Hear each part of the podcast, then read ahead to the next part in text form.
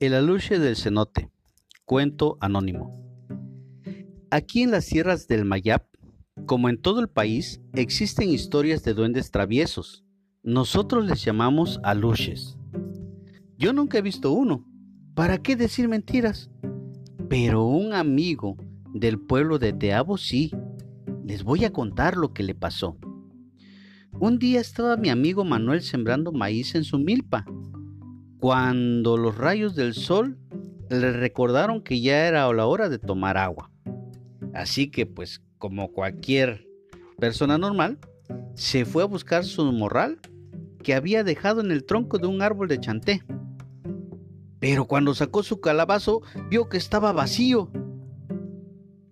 Él, sin preocuparse mucho, se limpió el sudor y caminó hacia el cenote que no estaba muy lejos de su parcela. Aquel día se sentía contento y pensó que después de todo, pues era mejor que el calabazo estuviera vacío, pues así haría su pozole con agua fresca del cenote. Llegó a la gruta donde está el cenote y mientras llenaba su calabazo y se refrescaba, Manuel sintió que alguien le miraba desde algún lugar.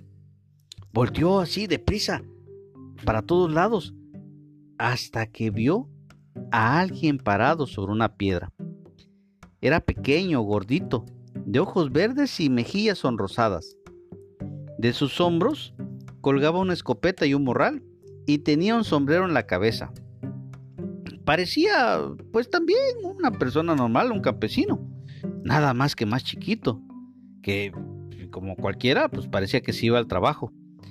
Como Manuel todavía no conocía a los aluches, después del primer susto que se llevó con la sorpresa, pues ya no le dio importancia y siguió llenando su calabazo.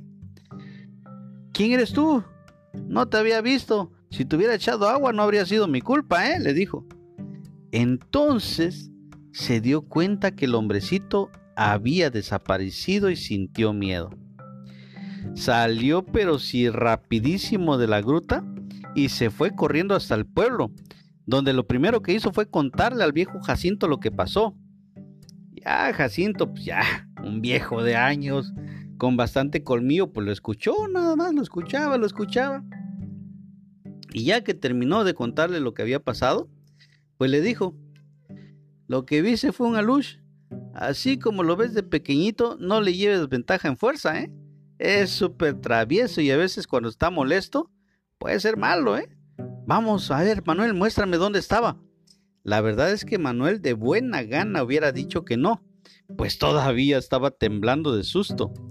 Pero como le daba vergüenza que Jacinto pensara que tenía miedo, lo llevó hasta la gruta del cenote. Al llegar buscaron por todas partes, pero no encontraron a nadie. Solo vieron las pisadas pequeñitas y redonditas de los pies de la luz. Ah, dijo Jacinto, eh, será mejor que nos vayamos. No sea que esté durmiendo en la luz y nada más lo estamos molestando al pobrecito.